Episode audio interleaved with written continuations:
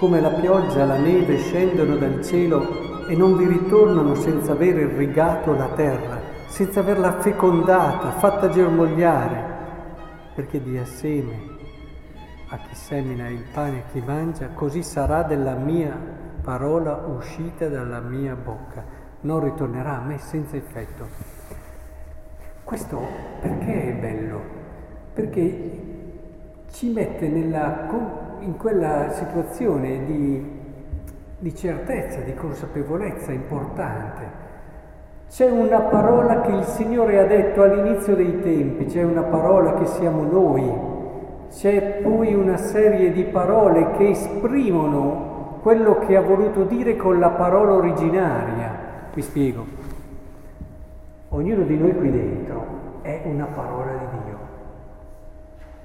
Ognuno di noi qui dentro ha qualcosa da dire di Dio, esprime qualcosa di Dio, è rivelazione di Dio, porta dentro di sé la parola con l'amore che lo ha voluto.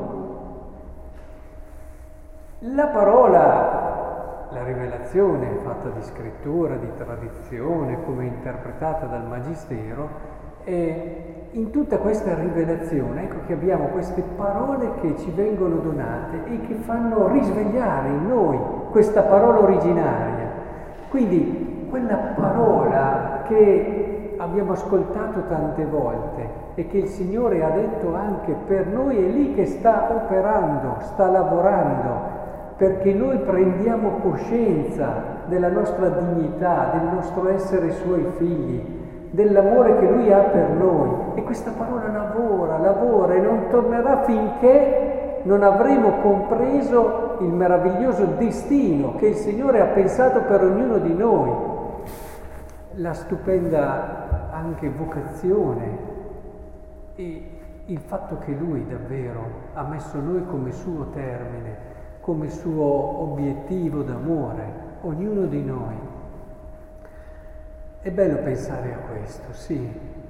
In noi c'è una parola che è quella che ci ha generato, che vuole essere risvegliata dalle parole che sentiamo tutte le volte che ci mettiamo in ascolto, o qui nella liturgia o nella nostra preghiera personale, o anche attraverso, appunto, non mi fermerei solamente sulla parola come Sacra Scrittura, ma anche tutto ciò che ci viene incontro attraverso la rivelazione che come ho accennato all'inizio è anche tradizione. Ecco, è molto importante questo aspetto, perché anche il Vangelo che abbiamo ascoltato, in fondo, quando ci parla del Padre nostro, ci sono queste sette domande, ma io invito sempre anche ad avere un atteggiamento che tende a pregare il Padre nostro intorno a un'idea, cioè riscoprire il nostro essere figli. Sapete che San Francesco d'Assisi la notte che si mise a pregare cominciò con il Padre nostro, disse Padre e non riuscì più a continuare.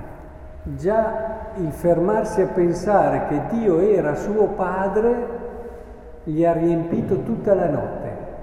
Ora, se quello che in fondo la parola deve fare in noi, tutte le parole che ascoltiamo, eh, operano in noi quello che fanno e che fanno finché noi non l'abbiamo capito, compreso e non tornano al Padre fino a che non hanno operato questo, è quello di convincere il nostro cuore, dargli quell'esperienza viva dell'essere figli.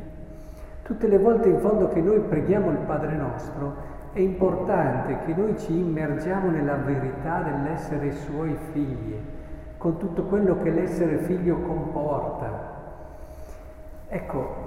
se davvero comprendiamo questo, ecco che la parola a suo tempo ritornerà, ma non ritornerà da sola, ritornerà con il successo di aver operato in noi quello che da sempre il Signore ha sognato, ha immaginato e ha pensato, la comunione con Lui, la storia d'amore con Lui, il vivere per sempre con Lui. Questo è il nostro destino. Eh? Possiamo avere tante altre cose in mezzo, ma il destino finale è proprio questo e ogni volta che diciamo il Padre nostro lo ricordiamo.